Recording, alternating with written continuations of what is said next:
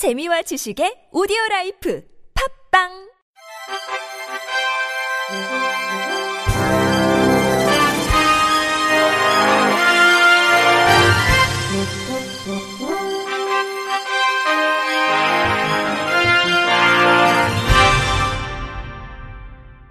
청취자 여러분 안녕하십니까? 7월 30일 월요일 KBIC 뉴스입니다. 올해 정부가 장애인 21명을 국가 공무원으로 임용합니다. 인사혁신처는 중증장애인 경력경쟁 채용시험 최종 합격자 21명의 명단을 지난 26일에 공개했습니다. 중증장애인 경력경쟁 채용시험은 2008년부터 매년 시행하고 있으며 올해까지 255명을 선발했습니다. 올해는 273명이 응시해 평균 경쟁률 10.9대 2를 기록했으며 서류 전형과 면접 시험을 통해 최종 합격자 21명이 결정됐습니다.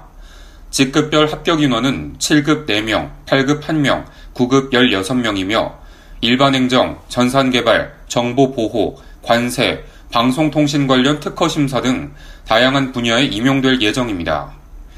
인사혁신처 박재국 차장은 꾸준한 노력으로 시험을 통과한 합격자에게 거듭 축하를 드린다며 정부는 장애인들이 공직에서 역량을 발휘할 수 있는 여건을 지속적으로 만들어 나가겠다고 말했습니다. 앞으로 장애인들은 불공정거래 조사 과정에서 가족 등 신뢰 관계자들의 동참이 가능해질 전망입니다. 금융감독원은 내달 1일부터 불공정거래 조사 시 배려를 요하는 피조사자의 권익 보호를 위해 신뢰 관계자 동석 제도를 도입할 예정이라고 밝혔습니다. 제도 적용 대상은 신체적 또는 정신적 장애로 사물을 변별하거나 의사를 결정, 전달할 능력 등이 미약한 피조사자로 65세 이상 고령자와 미성년자, 장애인 등이 해당합니다. 조사에는 직계 친족이나 형제 자매, 배우자, 가족, 동거인, 보호시설 또는 교육시설의 담당자 등으로서 피조사자에게 심리적 안정과 원활한 의사소통에 도움을 줄 수 있는 자가 참여할 수 있습니다. 금감원은 가족관계 증명서나 재직 증명서 등 피조사자와의 관계를 확인할 수 있는 증명서 등을 통해 동석 여부를 판단한다는 방침입니다. 동석자 수는 원칙적으로 신뢰관계자 1인으로 제한되며 신청서에 신뢰관계자 인적사항과 필요 사유 등을 기재하면 됩니다. 다만 조사방해, 기밀 누설 등 조사에 현저한 지장을 초래할 우려가 있다고 인정되는 경우에는 동석이 거부되거나 중단될 수 있습니다. 금감원 관계자는 배려가 필요한 피조사자가 사실관계를 충분히 소명할 수 있게 돼 불공정 거래 조사의 절차적 정당성과 조사 결과에 대한 국민의 공감도가 제고될 것으로 기대된다고 밝혔습니다. 서울시 평생교육진흥원에서 장애인들을 위한 평생교육 프로그램을 운영합니다. 서울시와 서울시 평생교육진흥원은 24일 서울시 장애인복지관협회와 장애여성 네트워크, 한국척수장애인협회 등 3개의 기관과 업무 협약을 체결했습니다. 주요 내용은 장애인들의 지역 평생학습 기반 사업 운영, 평생학습 활성화를 위한 정책 개발 및 제도 개선 협력, 관계자 교육 및 정보 공유 등입니다. 평생학습 기반 사업의 첫 번째 프로그램은 2018 장애인과 함께하는 꼬리에 꼬리를 무는 인문학입니다. 인문학을 통해 공연 예술을 배우고 뮤지컬 작품도 감상하는 All That 뮤지컬, 우정의 관점에서 다시 읽는 고전, 서유기 등이 마련됩니다. 또 젠더와 섹슈얼리티, 신경증과 우울증 등을 주제로 열리는 우리들이 간다 시즌3, 한국사 연속 특강, 단짠단짠 한국현대사 등도 진행됩니다. 김영철 서울특별시 평생교육진흥원장은 사회적 소외계층을 위한 평생교육 서비스 확대를 통해 장애인 평생교육 진흥에 앞장서겠다고 전했습니다. 제7회 전국동시지방선거 장애인 당선인 축하연이 지난 26일 서울 AW 컨벤션 센터 2층 그랜드 볼룸에서 열렸습니다. 이날 축하연회는 지난 지방선거에서 당선돼 현재 광역기초단체에서 활동 중인 장애인 당선자들과 장애인단체의 대표, 유관기관 책임자 등 110여 명이 참석했습니다. 한국장애인단체 총연합회 김광환 상임대표는 당선인 모두 진심으로 축하드리며 장애인의 복지와 삶의 질이 향상될 수 있도록 일선에서 노력해 주길 바란다고 격려했습니다. 한국장애인단체 총연맹 홍순봉 상임대표는 장애인의 문제는 정당과 지역을 떠나서 공동으로 노력해야 한다며 각 지역에서 장애 문제에 대해 관심을 갖고 규정과 조례에 입안하는 등 부족한 제도를 바꿔나갔으면 한다고 강조했습니다. 장애계는 그동안 장애인의 정치 세력화를 위해 힘써왔으며 장애인 당사자가 직접 정치에 참여하며 장애인 복지와 장애인 편의시설 등 제도에 많은 변화를 만들어냈습니다. 지난 전국 동시 지방 선거는 광역단체장 1명, 기초단체장 1명, 광역의회 의원 16명, 기초의회 의원 26명 등 총 44명의 장애인이 당선됐습니다.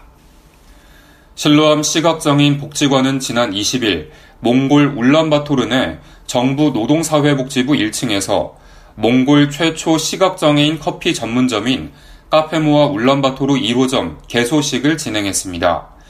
카페모아는 장애인들이 바리스타로 근무하는 커피 전문점으로 2009년 처음 문을 열어 지금까지 장애인들의 일자리 창출과 복지에 크게 이바지했습니다. 이러한 성공 사례를 모델링해 몽골에서 16명의 시각장애인을 대상으로 직업훈련 교육을 지원했으며 그중 9명이 바리스타로 취업했습니다. 지난 9일부터 12일까지는 시각장애인 바리스타 2명을 한국에 초청해 한국 문화체험 및 전문 바리스타 기술 교육을 진행한 바 있습니다.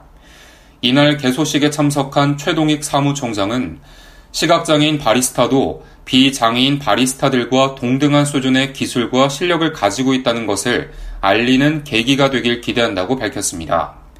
카페모와 울란바토르 1호점을 통해 취업을 하게 된 가슈랭은 경제적으로 어려운 상황이었는데 나에게 이런 기적 같은 기회가 주어져 감사하다며 손님들에게 친절하게 대하고 열심히 기술을 연마해 다른 카페와 차별화된 음료를 만들고 싶다고 포부를 전했습니다. 광주시 교육청은 민원실용 점자 명함을 제작해 시 교육청 민원실과 광주 지역 6개 복지시설에 비치했다고 27일 밝혔습니다. 점자 명함에는 일반 명함에 적혀 있는 기존 정보들과 함께 기관명과 주소, 전화번호 등이 점자로 표기되어 있습니다. 점자 명함을 비치하는 복지시설은 광주 시각장애인 복지관, 광주장애인 종합복지관, 서구장애인 복지관, 동구장애인 복지관, 남구장애인 종합복지관, 광산구 장애인 복지관 등입니다. 광주시 교육청 박치홍 총무과장은 점자 명함 제작을 통해 시각장애가 있는 시민이 교육청의 각종 민원 서비스를 보다 쉽게 이용할 수 있을 것으로 기대한다며 앞으로도 시민들과 소통하는 행정을 추진하겠다고 전했습니다. 충북도와 한국교통장애인협회, 충청북도협회는 지난 28일 청주 M컨벤션 웨딩홀에서 제17회 장애인 합동 결혼식을 개최했습니다. 이날 결혼식에서는 도내 장애인 부부 5쌍이 200여 명의 하객들의 축복 속에 화촉을 밝혔습니다. 주례를 맡은 조강현 통일을 실천하는 사람들 모임 대표는 매년 합동 결혼식에서 탄생한 신혼 부부들은 누구보다 행복하게 살고 있다며 오늘 10명의 신랑 신부 미래에도 한없는 축복이 있길 기원한다고 축하했습니다. 충북도 관계자는 이번 합동 결혼식은 신랑 신부들이 역경을 극복하고 나아가는 소중한 디딤돌이 될 것이라며 앞으로도 장애인들이 살기 좋은 행복한 충북 실현을 위해 최선을 다하겠다고 전했습니다. 끝으로 날씨입니다.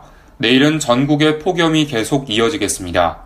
아침 최저 기온은 22도에서 27도, 낮 최고 기온은 29도에서 38도로 예보됐습니다. 제주도는 흐리고 오전까지 가끔 빗방울이 떨어지겠습니다. 남해안과 제주도에는 바람이 강하게 불겠습니다. 시설물 관리에 유의하셔야겠습니다. 바다의 물결은 남해 먼바다에서 1에서 4m, 서해 먼바다에서 0.5에서 3m, 동해 먼바다에서 1에서 2.5m 높이로 일겠습니다. 이상으로 7월 30일 월요일 KBIC 뉴스를 마칩니다. 지금까지 제작의 안재영, 진행의 김규환이었습니다. 고맙습니다. KBIC